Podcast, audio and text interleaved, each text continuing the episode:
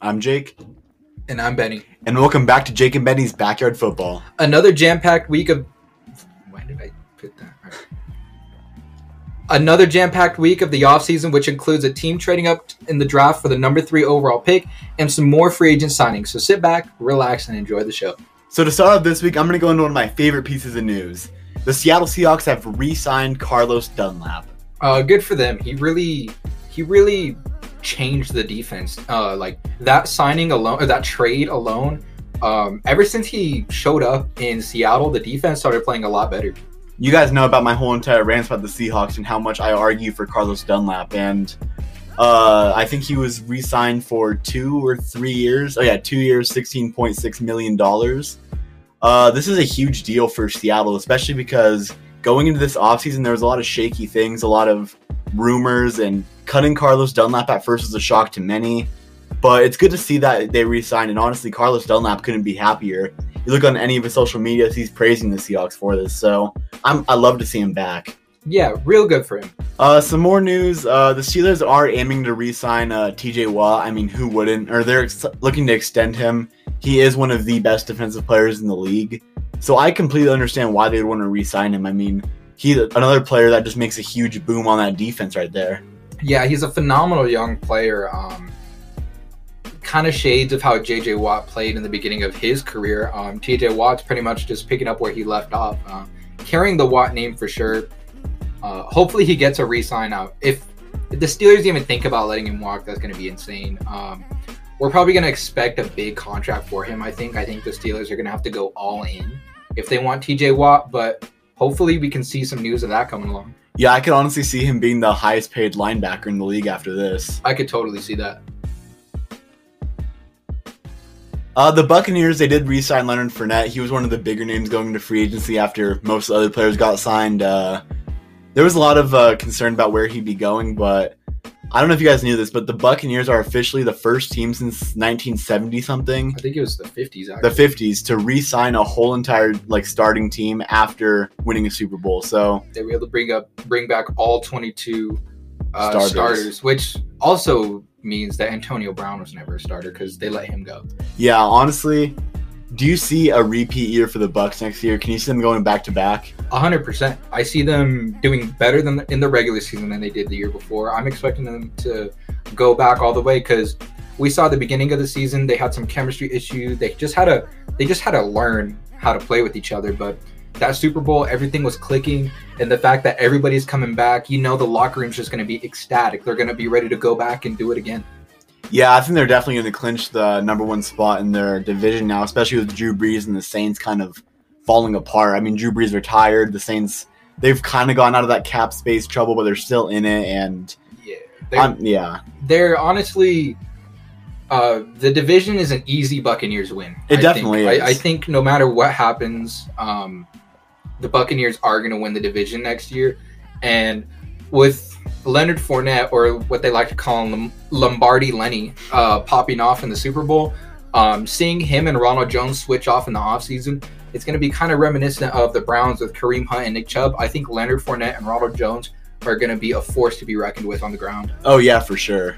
So one of the biggest things, uh, the Dolphins traded their number three pick to the 49ers, and they sent their number 12 pick to the Eagles. Uh, so now they have the number six pick after sw- after swapping with the Eagles, and honestly, I like that move a lot because um, I still have them drafting DeVonta Smith, honestly, and drafting him at number three is kind of you. It's kind of hard to see a wide receiver go all the way up to number three, so he's going to be safe later. I mean, I think they got another pick out of that trade, so they're going to be able to sign one of the best uh, wide receivers from college. Yeah, I think so. Either Ja'Marr Chase or, like you said, Devonta Smith might actually go at number six because when they went down, when they traded with the 49ers to go to 12, um, I expected, okay, maybe they'll go after an offensive lineman because I think at that point, I think there's still a top three going to be left because I think, I still think Penei Sewell and Rashawn Slater are going in the top 10, but I was like, okay, maybe they can pick up one more piece for the offensive line, but then they move back up to six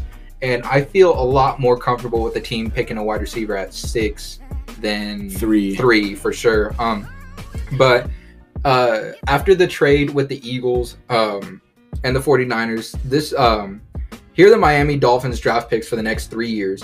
In 2021, they're gonna have two. They're gonna have their two first round picks, uh, the number sixth and the 18th.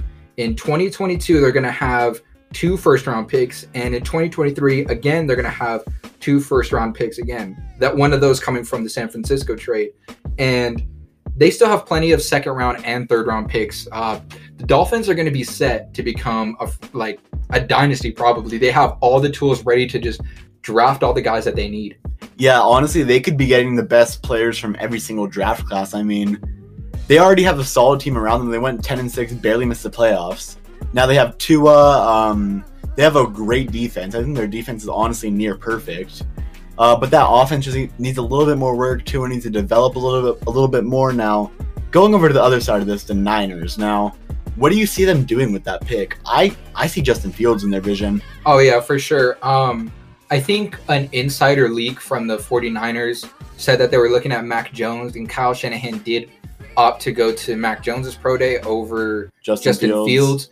and which was a mistake in my opinion because Justin Yeah. Fields balled out. He did everything correct in his pro day, and I get you can't draft a quarterback just solely from his pro day, but if you were able to, I would totally pick Justin Fields over Mac Jones. In general, I mean, looking at all the tape, sure, in two years, Mac Jones only threw seven interceptions, which is really good. Uh, Justin Fields threw a little bit more than that, but Justin Fields has a higher ceiling than Mac Jones, in my opinion. Uh, Yeah, Mac Jones only is a first round quarterback because of that one win. I mean, Yeah, I mean, if the 49ers don't take Justin Fields, because I think the consensus number one is definitely Trevor Lawrence. yeah, And then two is a little shaky between Justin Fields and Zach Wilson, but I think the Jets are going to trade out of the number two pick. That's what makes sense to me. yeah, I can May- see that. And if not, maybe they will go and grab Zach Wilson. But uh, regardless, the number three pick is either going to be Justin Fields or Zach Wilson. I do not see Mac Jones. If Mac Jones is going to go anywhere, I think he's going to fall to Denver possibly. I can see that. Now I know a lot of people are kind of mad. I know a lot of Eagles fans are mad about the whole entire situation. I mean, I'm not sure what the Eagles really need right now. They need wide receivers. That's like their biggest concern, I think. Um, and off uh, and an offensive line now. Trading down from six to twelve is a pretty big deal, especially in a draft class where, th- honestly, this is one of the weaker draft classes. I feel like. I mean, last year's was was pretty good. The year Stacked. before, yeah, last year's was stacked, one of the best in a long time. And this year is just kind of just average. I mean, so losing six pick, like going down six picks, is going to really be crucial to your team. Now, I'm not even sure what they really got from this. I know next year if Carson Wentz does good on the Colts, and they'll get another first round draft pick. But besides that, I I don't like that move by the Eagles. Uh, the Raiders did kind of solve their wide receiver problem. They let go of their number one wide receiver Nelson Agholor, but they did sign Willie Snead. Uh, kind of a downgrade, honestly. Yeah, I would say so as well. Willie Snead is. I mean, the thing with Nelson Agholor was he is an outside receiver. He can run along the sidelines and he can go deep. But Willie Snead is a slot wide receiver. So they're what their vision must be is they're going to have somebody on the outside. But if they even do decide to play Willie Snead on the outside, I'll be surprised. Yeah, hopefully Henry Ruggs also develops because he honestly was he was a bust last season. I'm gonna say, I mean, he didn't really have that good of a rookie year, so hopefully his sophomore year is a lot better than last year. And keep our fingers crossed. Yeah, I hope Willie Snead and uh, and him could maybe be a good duo. I'm not sure though.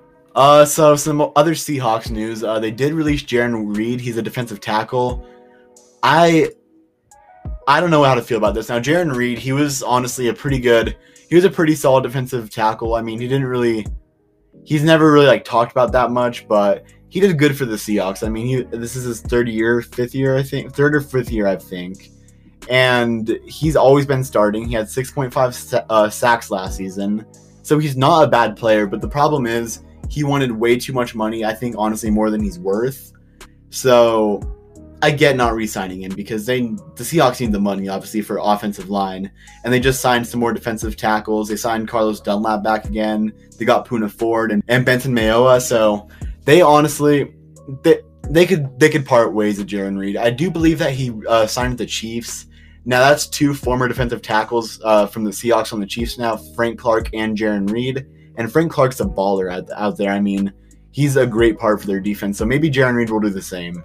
Yeah, and don't forget, Jarran Reed bounced back this season because in 2019, uh, he suffered an injury which only let him have two sacks that season. But this last season, he bounced back with six and a half sacks. on Yeah. the Seahawks. So, yeah, hopefully he can find somewhere great. Uh, the Seahawks will gain an 8.5 mil uh, cap space growth, but they are gonna have a five mil dead cap hit as well. So, um, I think it does make sense. They'll save a little bit of money, but hopefully he can go somewhere. Yeah, hopefully. I do believe he's signed the Chiefs.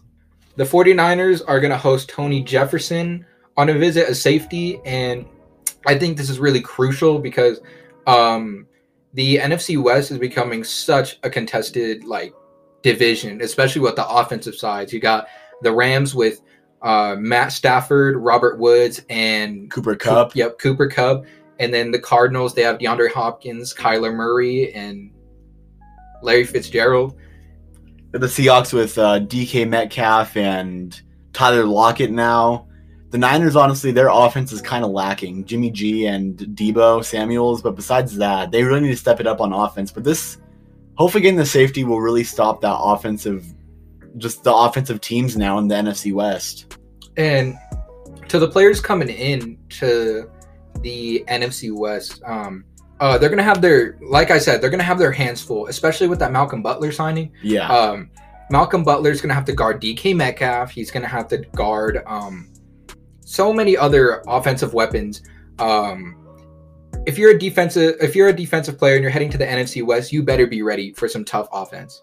yeah. This is going to be probably the if you're drafted as a rookie in the NFC West and you're expected to be a starter, that's going to be that's going to be tough. It's gonna be a tough se- yeah. rookie season. Uh, the Seahawks also brought back uh, defensive tackle Al Woods. He did opt out of the season with the Jaguars, but um, uh, this is his third time in Seattle. Uh, he was a he was a part time starter for Jarran Reed in 2019. Uh, so he's not he's just kind of like the backup that he's been on six teams. I mean, I'm not really looking. I'm not really too excited about this, but he'll be he'll be a good backup. At least he's got some experience and he knows the Seattle organization. Yeah, he's been there three times. Uh, a huge piece of news. Now, I talked about the Saints a little bit earlier and how they were just kind of falling apart. Now, this one is probably one of the biggest parts. Uh, Marshon Lattimore is a young stud, great cornerback. He was arrested last week. Uh, he had a loaded handgun, which was believed to be stolen last Thursday. And yeah, I, Yeah, it's a fourth degree felony. Uh, he was booked into uh, Cuyahoga County Jail in Cleveland. Um, this is big. He was a passenger in a vehicle that was pulled over for multiple traffic violations, according to Cleveland police. And that's when they found uh, him with the possession of a concealed weapon. Uh, if you're an NFL player, you cannot be caught lacking doing this stuff, especially if you're a big name.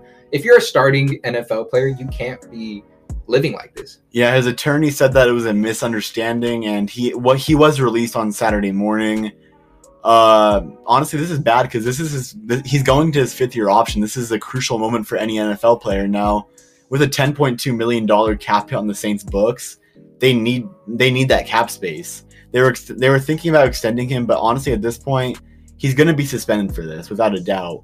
I'm not sure if re-signing him is really that good of a move. which is really tough on him because especially uh, this is his rookie contract. He's a Pro about. Bowler also. Yeah, this is his rookie contract. So um, when you get to the point that he's at, you're gonna want to hope that you get re-signed as a franchise player. That's what you want to be known for. Yeah. But tough for Marshon Lattimore. Hopefully it all works out though. So I called this one a few weeks ago. You guys can go back and check. Uh, I said the Ravens should sign Sammy Watkins, and what did they do? They signed Sammy Watkins. Now, this is a big deal for the Ravens, especially considering Lamar Jackson's receivers before. I mean, Marquise Brown, he was dropping everything. And then And after I, that, it's a bunch of nobodies. I don't, I can't name any of them. Uh, the Ravens really kind of took a dub here. I mean, Sammy Watkins, I think is a wide receiver one, he could really prosper. Because back on the Chiefs, he had that one breakout game a year. I think, yeah, he had that one breakout game a year where he went off. But then there's always uh, Travis Kelce and Tyreek Tyreek Hill. So just- Hardman. yeah. So just having him, like, he's a solid receiver. He can make those catches. He's a great player. I think he's ready to be a number one. I think he, I think he's been ready for a while now. I mean, you look at his games and he he's usually like making plays and stuff. He's usually open if no one else is. I mean, having him be your number one receiver on a team that needs a one, number one receiver that could be huge for both of them. Now, Lamar Jackson, I've given him a lot of crap before, but you show you kind of proved to me that it's not really all his fault. But yet again, he does need to work on his passing. I He mean, does. going back to that Browns game, now I know I just kind of gave Marquise Brown a lot of hate right there, but he's the reason they won that game. Lamar Jackson, that pass honestly was not a good pass. It was uh, it was underthrown. Sam or Marquise Brown had to kind of stop and like get down to get it. I mean, it wasn't a good pass. So to be fair, he was wide open. Um, and no, I don't. I don't think Anderson Dejo was even in the radius. no, he pass, wasn't. But still, you got to make that. You got to be more accurate than that. Because what if that was incomplete? I mean, that was not a good pass. It could have been. It really could have been. and that would have been game right there.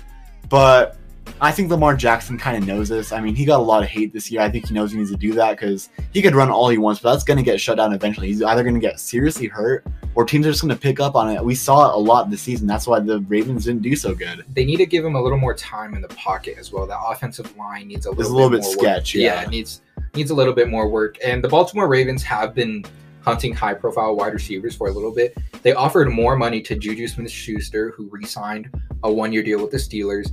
And they even offered a deal to T.Y. Hilton, who actually ended up re signing with Carson Wentz and the Colts, which I believe that's more of a personal re sign for T.Y. Hilton. Same with Juju Smith Schuster. But at least the Ravens were able to pick up one person that they Yeah, they also they also reached out to Kenny Golladay, and you guys know how I feel about Daniel Jones.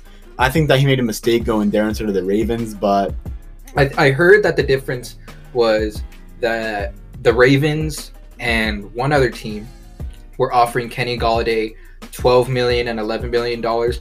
Um, the Giants actually signed him for 18 million dollars. So he was chasing a check. definitely for sure. Um, I don't blame him, but- Yeah, I don't. I don't blame it. I blame him at all. But this definitely puts pressure on Daniel Jones. He needs to step up and he needs to play like a franchise quarterback. Or just play like a quarterback. yeah, in general. Uh, this is kind of heartbreaking for me. Um, so I know I say this a lot, but I hate the Dallas Cowboys. He hates the Dallas Cowboys. You know that we do not like the Dallas Cowboys. And KJ Wright, one of my favorite Seahawks players, he had a breakout season last year. He was honestly a huge reason why the Seahawks defense also stepped up as well. He is a linebacker. I think he had two interceptions, one pick six, and he had sacks and tackles for losses, passes def- uh, deflected. He had a great season. Uh, this is his um his he's a free agent right now, and he's not taking a home deal with the Seahawks. He talks about how he wants to stay with the Seahawks, but he's not going to take a he's not going to take a home deal now. He is interested in the Cowboys. He says that's been a dream for him, and going with Dan Quinn is something that makes him really want to go there. I don't think the Seahawks are going to re-sign him, as, as much as I hate to say it. Yeah, it's just it's inevitable that I think he's just going to go to another team. And it's, it's probably going to be Dallas too. I mean, who wouldn't want KJ Wright on their team? He's a natural leader. He worked with Bobby Wagner for his whole career, and I, if he does go to the Cowboys, I wish him the best, but not enough to win games. um, I could totally see the Cowboys wanting to go after him too because we know their long-term veteran Sean Lee missed 16 games over the last three years due to injury, and their recent uh, drafted Leighton Vander Esch was limited to only 10 games last year because of injury as well. So definitely having a nice, sturdy, strong linebacker is going to be very helpful for them. So I can totally see this going on the. Cowboys, yeah.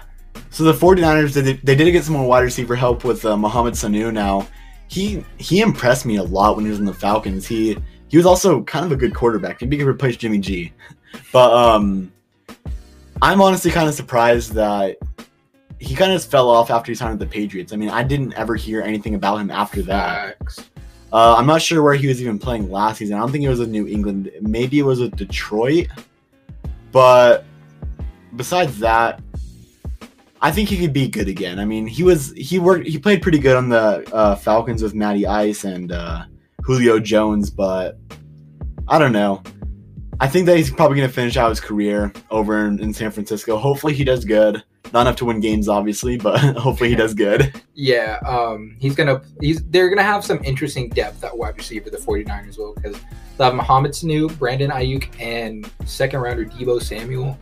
I think that's a solid group of wide receivers. Not best in the league, but I I would if I had to have a group of wide receivers, I wouldn't be disappointed with this selection. Yeah, just a bunch of like low key receivers. So the NFL, uh, the draft is coming up. They're not going to mandate the vaccine for them. Uh, just like a really quick little piece of news because the draft is coming up in less than a month now. Uh, yeah, I don't really have much more to say about that. Uh, yeah, I'm not really gonna sprinkle my opinion on this one too much, but it is definitely Surprising. a, yeah a little surprising, a little questionable for not wanting to mandate the vaccine for the prospects. Um, some other NFL news: um, the 17 game season is approved, and that is going to take action in next season. So we'll no longer have an even record. We're not going to see any more eight and 18 Cowboys. it's either going to be um, eight and nine or nine and eight.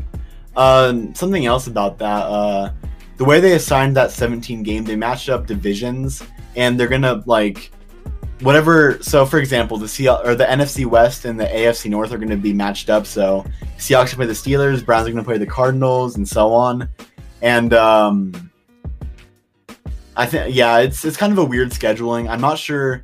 I I know, I know. Uh, something else I do know is that um, one year the AFC teams are going to play away, and then the next year it'll be the NFC uh, teams playing away. So um, again, an interesting spin on that 17th game. Um, Alvin Kamara spoke out on Twitter, said he was not a fan of this. He definitely didn't like it. And from a player perspective, I could totally understand why they don't like it. It's just Yeah. another game that could risk injury.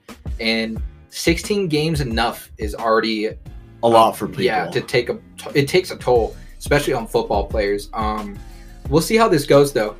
Yeah, another thing in NFL news, one more little piece. Uh, they are planning on having full stadiums next season. I'm not sure if that's going to happen, but with the vaccine coming out and everything, and COVID hopefully coming to an end, that could happen because that was it. That was a really weird season. I mean, I think I think having no fans definitely affected um, how the games went.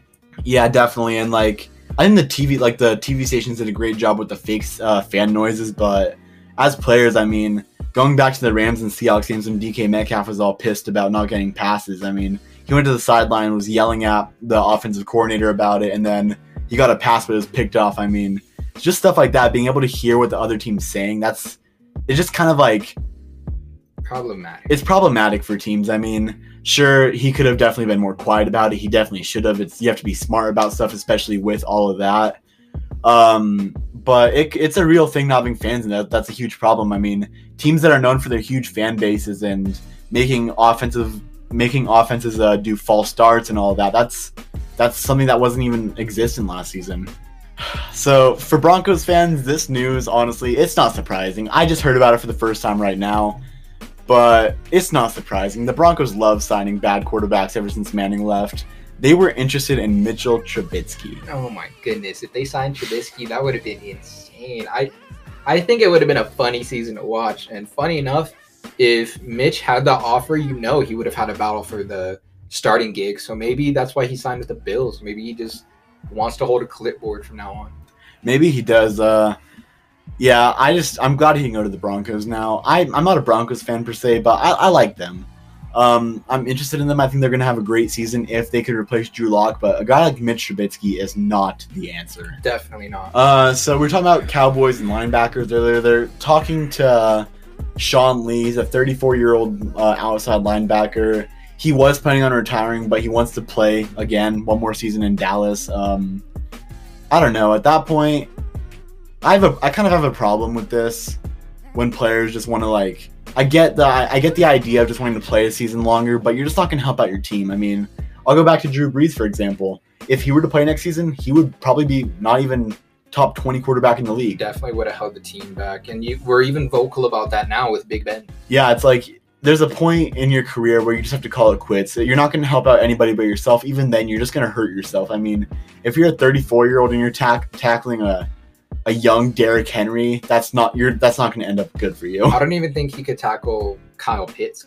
Probably not. I don't think he'd be able to do that. Um, it's just, and he is very injury prone as well. So maybe that's why he wants to come back and prove that he's got it. But I don't think he should. Yeah, no, definitely not. Former defensive tackle uh, Kyle Love has retired from the NFL. He announced his retirement last Sunday. He was 34. He didn't play last season because of COVID. He opted out, and he's not going to seek NFL employment for this year. So he's officially calling it a career. Uh, yeah, good for him. Uh, I could totally understand why. Maybe he, you never know. Maybe because of COVID, he just didn't want to.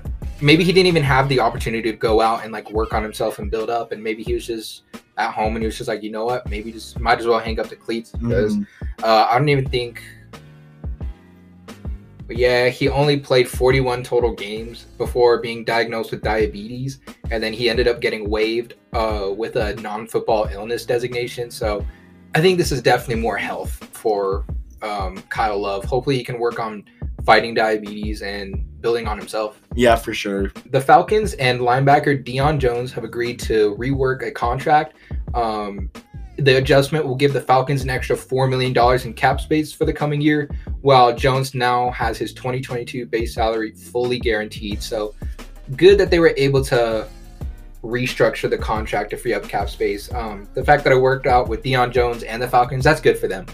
Yeah, definitely. Yeah, so as I said earlier, the Chiefs did resign, or the Chiefs did sign Jarran Reed. Uh, that's going to be a good addition to any defense in the league. He's a solid defensive tackle, as I said earlier. I feel like I don't have to really go too much into depth on this, but he did sign a seven million dollars for the 2021 season. Imagine going against the Chiefs' defensive line. Uh, you can't run inside because uh, on the inside left, you're you're gonna have Jarran Reed, and on the inside right, you're gonna have Chris Jones. Yeah, plus Frank Clark is somewhere on that line as well. So Yeah, that's a solid defensive line. It's definitely one of the best in the league. So running against the Chiefs, uh, I think they're going to be looking to shut that down. Yeah, definitely. Urban Meyer basically he confirmed they're drafting Trevor Lawrence. He said they're he's the direction they're headed towards. Uh, he's not even going to work out for any teams. Lawrence is going to the uh, the Jags. Yeah, for sure, 100%. Um, I wish he could go to literally any other organization, but it's looking like Trevor Lawrence is going to go to the Jags. And another thing about Urban Meyer, he did speak out and say that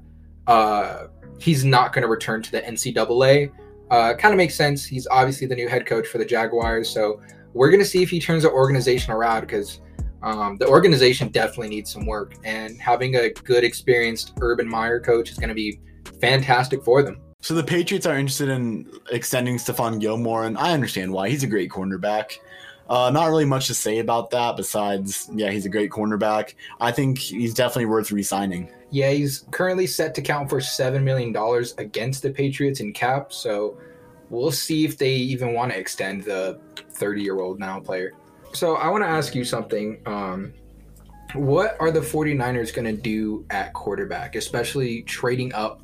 Being the team that trade up traded with the Dolphins to get that number three overall pick, because if you're trading up to that high of a pick, you're obviously going quarterback. I think. So Kyle Shanahan spoke how he doesn't want to. They don't want to trade Jimmy G yet. They they still want to have him as a quarterback. Now, that's just not. They're just saying that. I think. I mean, you don't want to anger your quarterback. So they're definitely gonna draft someone. I say Justin Fields all the way.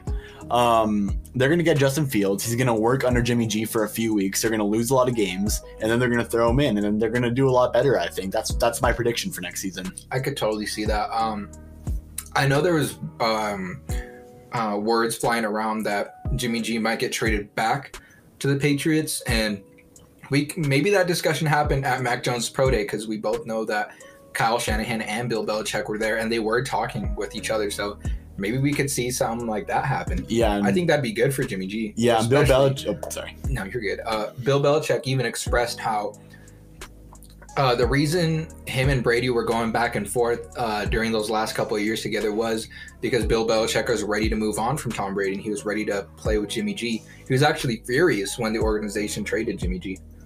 Yeah, and I know that they're not they're not getting uh, Mac Jones. He was he was not happy. Bill Bel- Bill Belichick after he overthrew a pass. Bill Belichick just looked down and shook his head. Yeah, so I don't think Mac Jones is going. I, I think he might be the last quarterback taken. I see Trey Lance getting picked over him as well. Probably end up with the Broncos. Yeah, probably.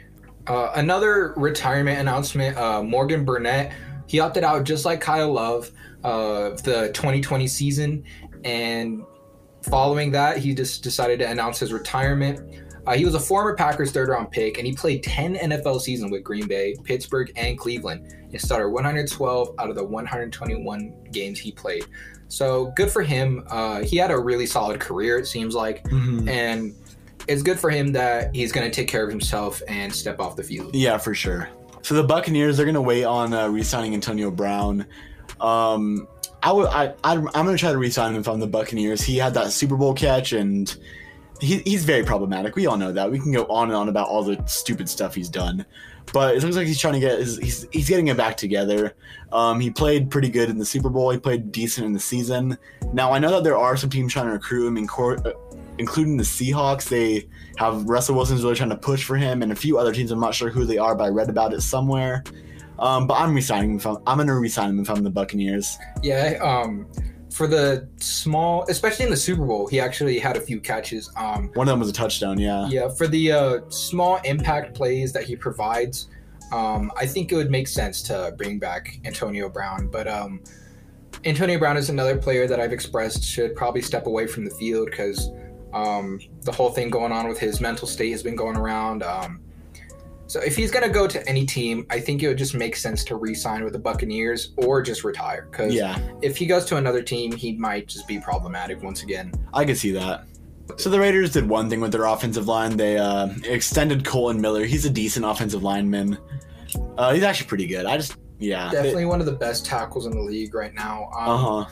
They had an amazing offensive line. Uh, I wouldn't say amazing. It was still ranked one of the worst in the league last year. And the fact that they got rid of three starters is just astonishing to me. At least they were able to bring back a decent Kolton Miller to the offensive line, but Getting rid of Rodney Hudson, Trent Brown, and Gabe Jackson, that's not going to help Derek Carr at all. that's just not. a horrible move by the Raiders. We talked about this a lot last week. Um, but good that they re signed somebody. Uh, something else that I find crazy is the team is still uh, opted to bring back Richie Incognito. And if you don't know Richie Incognito's story, he's definitely top three for one of the worst players in the NFL in terms of just being a cancer and just being really aggressive, trying to break players' ankles and stuff. Um, uh, I've personally have expressed that they shouldn't re-sign Richie Incognito. I don't think he should even be in the league. No. But if they do decide to re-sign him, at least he's gonna at least he's gonna be good because he is an outstanding offensive lineman. He's definitely one of the best in the league, but we'll see what happens with that. So Quinton Dunbar, uh, he had a lot of stuff. He had a lot of stuff going on last year. With uh, he was arrested. It was it was a whole story, but he did play for the Seahawks for a season. He was injured for a lot of the season, uh, but he is a free agent yet again, and he is meeting with the Cardinals and the Lions. I yeah, I don't know. He's just he's just kind of decent. Yeah, hopefully he can turn his career around, especially with everything that happened the year prior. Yeah, in Washington, he was he was pretty good. I mean, he he allowed 111 per- uh, an 111 passer rating, and he, he had a pretty solid season as a Reds or a football team player. But um, yeah, I don't know. Maybe he's maybe his career's coming to end with all the stuff that happened last season. He was injured. Uh, hopefully, he can re. Hopefully, he could restart his career, kinda. So the Chiefs are extending their offensive line after that horrible Super Bowl loss. They're gonna sign Austin Blythe. He's a former So center for the Rams, so that's good. That's good for them because they're lacking in that center position now. They're lacking in that center position now. Um, something that I find astonishing as well is the Chiefs let go of both of their tackles, um, left and right tackle, Mhm. and so far they've signed a center and two guards. Um, none of them have any tackle experience, so I still wonder when they're going to address tackle. Maybe they could probably pick one up in the draft, but it's good that they're getting some help on the offensive line. Yeah, because that Super Bowl loss. yeah, if anybody deserves offensive line help, it's Patrick Mahomes. Yeah. We don't want him to turn into another Russell Wilson. so just after trading for him, the Seahawks already extended Gabe Jackson. Now we talked about him a few weeks ago. He allowed zero sacks last season. He's a pretty solid lineman, if I say so myself. Um, he's extend he has a twenty-two point fifty-eight million dollar extension for three years, and I like that a lot. The Seahawks need that. Um, they need a good offensive lineman, and getting someone like that and already securing him for the next three years is huge. Looks like Russell Wilson is really starting to actually be heard in Seattle.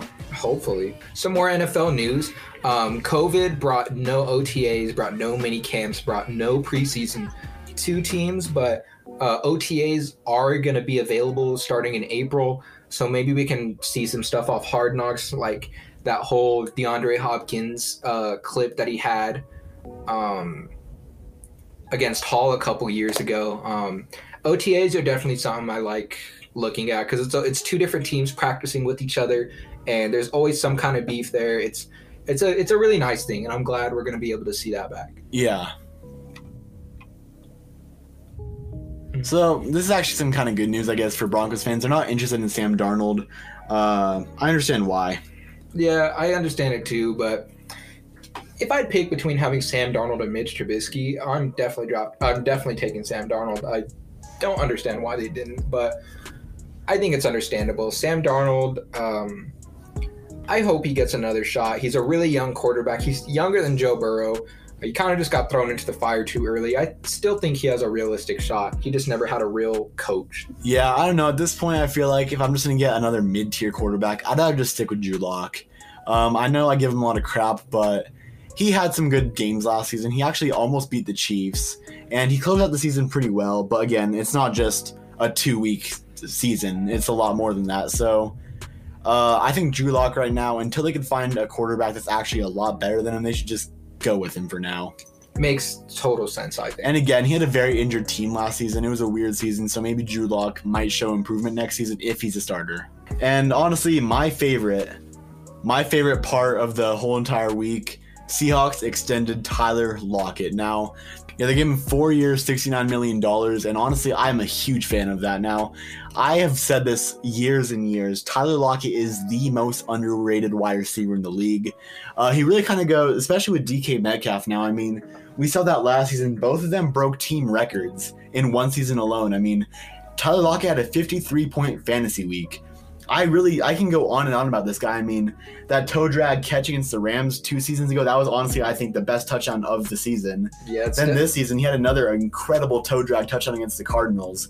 He's just a really good mobile wide receiver that can always just make these amazing catches. He's a great red zone threat, especially in the end zone. Even then, just being a sh- like he's a short like he's not that tall, but that he can get he gets lost in the players and boom, he's wide open. I I'm a huge fan of Tyler Lockett. I think that him, DK Metcalf, Russell Wilson, and hopefully a new offensive line is going to be one of the best offenses in the league. And then for our last piece of news, just something like not huge, but it, it's it could definitely play a huge factor in a year or two. Uh, the Giants are not in any hurry to extend Saquon Barkley. Uh, I understand. I really completely understand now. Saquon Barkley was one of the best like running backs coming from college in a long time. He went super early in the draft. He had an amazing rookie year but his second and third year, he was just injured. Um, I liked Saquon Barkley a lot his rookie year, and I was really hoping this would be his comeback year, but no, he got hurt, and I just don't. So I think Saquon Barkley can recover from this and be great again, but at the same time, you can't extend someone if he's always going to be hurt like this. Not to mention, in his first two uh, his first two years, he averages 1,734 yards and 11 and a half touchdowns. I mean, he is a threat on the ground. Um, personally, I'm I'm a fan of Saquon Barkley. I'm not too big on running backs myself per se, but Saquon Barkley. I remember when I was watching Trace McSorley in college because I wanted to see if he was like going to be good or not. Um, he's a backup in Baltimore now, but um, I remember watching and I saw Saquon Barkley balling out, and I was just like whoever that running back is, he's going to ball out in the NFL. And then I looked into him, and it was Saquon Barkley out of Penn State, and he's a phenomenal player. And he's he's somebody that I think should have his fifth year option picked up. He's a solid running back. He can catch. Uh, he can uh, at the line. He's strong enough to truck any defensive tackle. Even he's big. He's strong. He's lethal in every single way. Imagine Christian McCaffrey, but with some weight on him. That's literally what Saquon Barkley is. I, I think people definitely don't remember how solid that rookie season was. It was more than solid. It was definitely phenomenal. One of the best rookie running back seasons in the league to date. I say wait till next season to extend him. See how he plays this year, because if he's hurt again this year for a long period of time, I'm letting him go. Honestly, I would. I, that would make sense. Yeah, so I completely understand why they don't want to re-sign him now. It's actually one of the smart moves that the Giants have done recently, which is honestly surprising. Uh, but I hope that he has a bounce back here, and I really want him to get comeback player of the year because he deserves it. So I just have three random stats for you guys for my weird stat segment. So the first one just really shows how great Justin Herbert really was. According to PFF, Justin Herbert had 953 deep passing yards in 2020. The next closest rookie quarterback in that category was Joe Burrow with 293 yards. Now, this could also talk about Joe Burrow a little bit. So Joe Burrow got an ACL tear pretty early in the season due to his faulty O line, also some other tear as well. But he was still the second highest deep threat in the rookie in the quarterback class this season. But at the same time, 953 yards for deep for deep throws is pretty insane, especially for a rookie. Now Justin Herbert, Uh, he's going to be great. Oh yeah, for sure. I don't think anybody. Um, I don't think anybody expected Justin Herbert to pop off the way he did. I personally, this is the first quarterback I've ever been wrong about was uh, Justin Herbert. I didn't see him doing really good, but uh, he proved me and plenty of other doubters wrong. Um, he looked like a veteran out there making plays. Like he knew what to do on the fly. If he had to tuck it and run it, he would, and he'd be safe with it. And then if he had if he had a wide receiver open deep, he wasn't afraid to take the shot. And when he did take that shot, it was accurate and it was delivered on the money. Yep. Uh, you were saying that if he were to start his first three games, if he were to start the first three games of the season, he would have had five thousand passing yards if he would have if he would have gotten his average at least as a rookie quarterback. Five thousand yards as a rookie is just insane. And the fact that he eclipsed that is even more insane. Um, a lot of people like to say Justin Jefferson got snubbed for offensive rookie of the year, but I don't think he was. I think No. Justin Herbert deserved it 100%. Baker Mayfield had just set the rookie touchdown record with like 26 in a season, and then a couple years later, here comes Justin Herbert throws 31. So something else, uh, the Cowboys have the only Super Bowl MVP on, on a losing team. His name is Chuck Howley in Super Bowl five. He actually denied the trophy. I don't blame him. I mean, Yeah, I, I'd be pretty. I wouldn't be really eager to accept a trophy if I lost the Super Bowl. Uh, but that's just something kind of interesting. And our last stat is uh, since week eight of the 2019 season, the Panthers are 6 0 when allowing less than 22 points. And they are 0 20 when allowing more than 22 points. So they're, they're 6 and 20 and since 2019. Um, yeah, that just. You just have to you just have to drop 22 points and you're winning against the Panthers basically. Um, if you guys want to look at more weird stats, check out WTF.football on uh, Instagram. They have a ton of really cool ones. That's where I get mine weekly. So, just I want to talk about something really quick. The 17 game season, we brushed on it a little bit earlier, but I want to go more in depth now. This could honestly pose a lot of problems. I know a lot of NFL players are kind of pissed about this. And going into it, so something else I want to talk about is records. That's a huge thing people are talking about now. Having 17 games compared to 16 games is a whole new opportunity for new records. I mean, look at Derrick Henry. Imagine if he had that one more game to have another huge, like, if he had one more huge game, that could be an all time record right there. if Patrick Mahomes had one more game, That's he, he would have beat Peyton Manning's touchdown record for sure. Yeah, it's like you can't really discredit those older players though because they only had 16 games. That's a huge problem that's coming up with this whole entire thing. Uh, yeah, as you said, Alvin Kamara's mad. Other players are mad. Um, it just really looks like the NFL does not listen to their players. They, I don't know. They definitely had. They definitely don't. Especially Roger Goodell. I He hates them. yeah, he definitely does not. He definitely does not listen to a single word that the player says. The only time he'll ever talk to a player is if they're suspended or for a really bad suspension. If that, sometimes he won't even talk to them. Like a PED, uh, a PED thing, he won't talk to them. But Myles Garrett hitting uh, Mason Rudolph in the helmet, he will go and talk to you about that.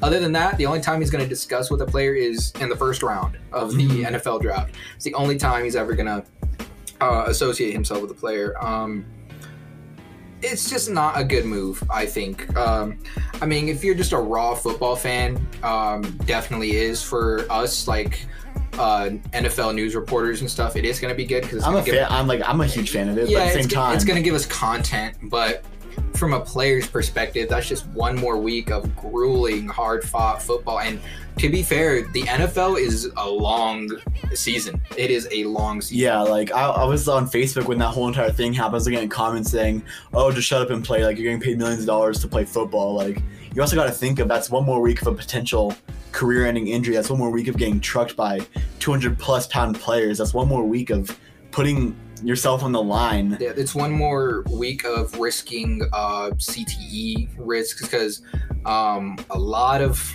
uh, a lot of players at the end of their NFL careers take their own life because of these injuries that they face. And it's like, why do you think that players are so relieved to have that bye week after making that, after winning their division or winning their conference? It's like players need the breaks. They need they playing 17 games is going to be a grueling thing for them. Drew Brees is going to be so frail. I'm like I'm calling it. Like even though he's not playing, uh, he's it, he has to keep up with his athletic um, lifestyle, or else I feel like his Just body's just yeah, he's just his body's just gonna quit on him with all those shots that he took, uh, broken ribs. I mean, sure, uh, shut up and play. You're getting paid millions of dollars, but you're putting your body on the line each Mhm. and every week. A lot of these players fight through injuries without even saying something. So That's Um, it. Oh, sorry. Go ahead. That's a huge thing that annoys me about uh, seeing football fans in comment sections. I mean, I've never played football, so I really don't understand. But at the same time, it's like I understand enough. Like these players are putting a lot on the line. Like I would love to see some random guy just go on a football field for 17 weeks. And, And- try to and- complete a pass. Yeah, and try to say, "Oh man, that was so easy. I got my millions of dollars." Like, yeah, you're still getting paid, but at the same time, your body is just you're you're ruining your body potentially. Yeah, um, playing football myself, um, there's a few guys that I know that had pretty bad injuries but still played through it. Uh, shout out my boy Julian. I think he had like three concussions our senior year, but he played every single game. And I think to treat it, he just slammed his head into a locker. So, I mean, um, these players, uh, regardless from the high school level to college to football, they play through so many injuries. Yeah, another high school player from our high school, uh, he was saying that he honestly wished he didn't ever play football. I mean, he graduated two years ago, but he just, yeah, I mean, football is a really like it's it's a very physical sport. I'm sure everybody knows this. So I'm I don't like that argument of just you're getting paid millions of dollars. Like, yeah, but you're still putting yourself at risk. I mean, players have almost died on the football field.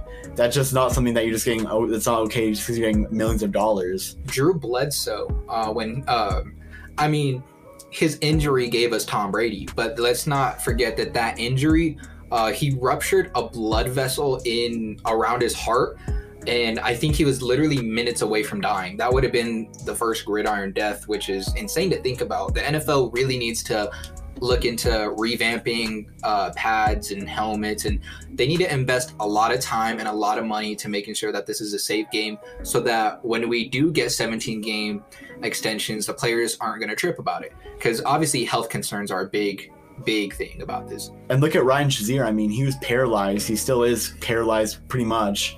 And that was because of football. You look at players like Alex Smith, for example, huge topic on our show. He almost died. We said that a million times, but yeah, he literally almost died because of football.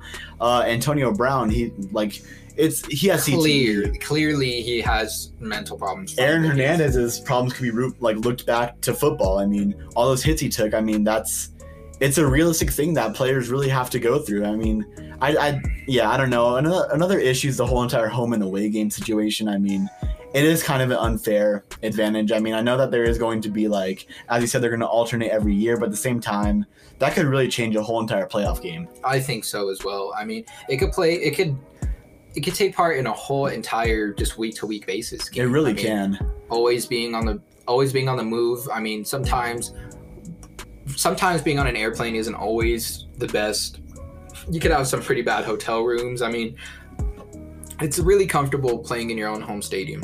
So as a football fan, I like the 17 games. I mean, I love another week of football, but as someone who I'm mindful Yeah. of as someone who's mindful of the players, I understand where they are coming from. for sure. I wish that more. I wish that they had listened to the players a little bit more. And then we just kind of want to talk about a few random things this week. Uh, I want to go into kind of some of, of a hot take. Um, I promise this is not just me being a delusional Seahawks fan, but I could see DK Metcalf going from like a top 10 receiver to the number one receiver in the league next season.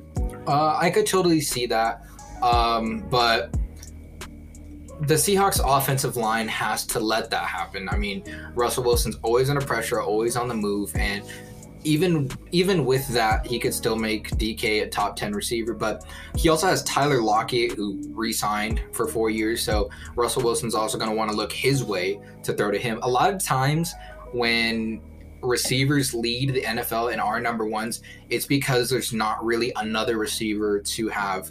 I mean, when you look at the Saints, for example, um, when you had Michael Thomas when he led the league in receptions, Broke I the mean, record. yeah, broke the record. That's because there literally wasn't anybody on the other side of the field. Um, they had to bring in Emmanuel Sanders the next year, which didn't even help out because Michael Thomas ended up getting hurt. Um, Look at Michael, or you look at Megatron, for example. Uh, he was an ama- like he, I'm not trying to discredit him. He was an amazing player, one of the best of all time. But a lot of that was because he was the only wide receiver. Yeah, I Look mean, at Davante Adams as well. Julio Jones. yeah, especially Julio Jones. Um, the only receiver that, in my personal opinion, can be a number one with another receiver on the other side is DeAndre Hopkins, and that's because he already did that when he had Will Fuller on his other side. Um, I see if Kyler Murray has an improve in his game because he played phenomenal football last year. A, a couple, a couple, you know, early uh, quarterback mistakes, but if he can polish up his game and he can throw even better, I think DeAndre Hopkins will have the edge over DK Metcalf. So I was going to go into really quick why I think DK is going to skyrocket yet again.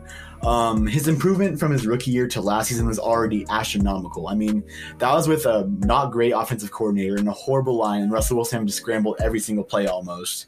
Now, th- that's exactly why I think DK is going to be even better. He has a whole entire another season to work with Russell Wilson, and keep in mind, Russell Wilson is wanting to win a Super Bowl. That's all he wants at this point right now. Russell Wilson has a brand new offensive coordinator. They're getting a brand new line, basically. So I think that the Seahawks are honestly, I'm not just saying this as a Seahawks fan again. I think the Seahawks could honestly, they're going to have one of the best passing offenses in the league. I think DK is going to lead that just because he's so big, he's so fast, he's a great route runner, He can make separation, he's a great deep route runner.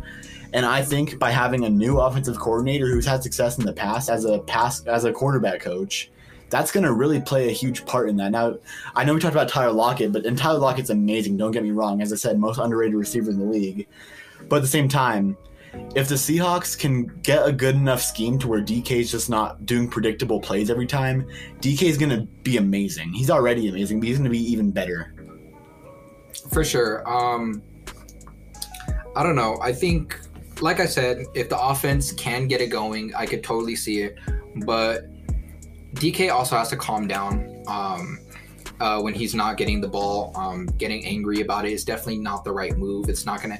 It's just gonna lead to another pick six. I mean, off of a wide receiver screen. yeah. So if the offensive coordinator can call good offensive plays, if the offensive line can be good, and if DK Metcalf can keep his cool, I can totally see that being an outcome. But uh, definitely, I think I think that's a little bit of a stretch in my opinion.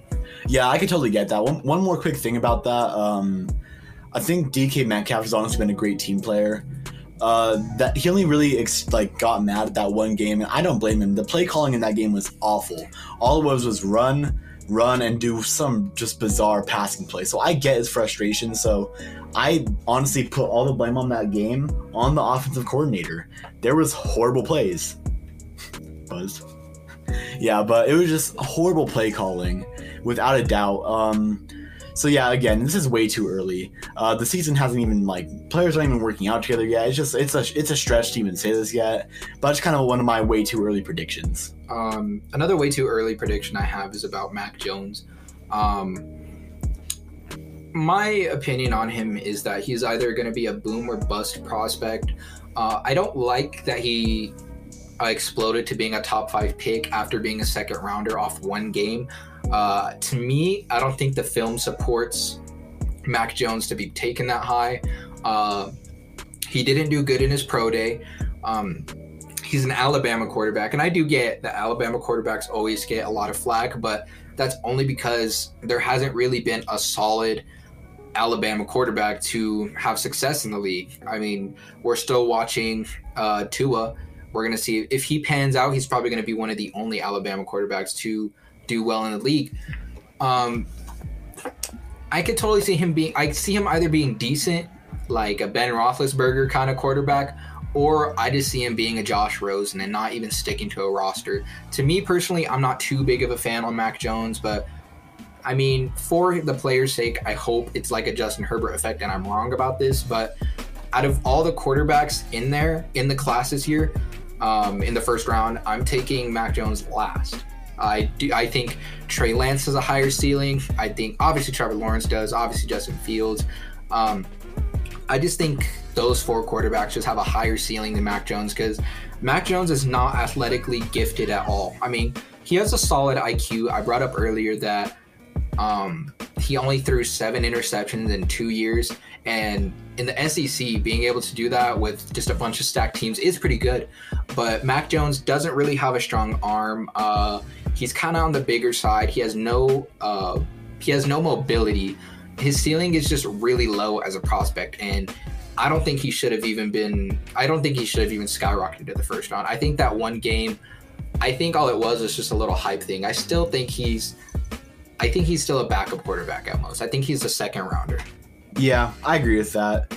Uh, there's one more player we need to talk about really quick uh, Kyle Pitts. Now, this man, he's a tight end, but we both agree that he should be a wide receiver. Oh, for sure. He's built like Megatron. He is 6'6, 235 pounds, I think. Either 35 or 25. He's on the slimmer side. And if you watch his film, he looks like a wide receiver. Mhm. The plays he makes, um, he'll go up and he'll grab it. And just recently at his pro day, he ran a 4.4440.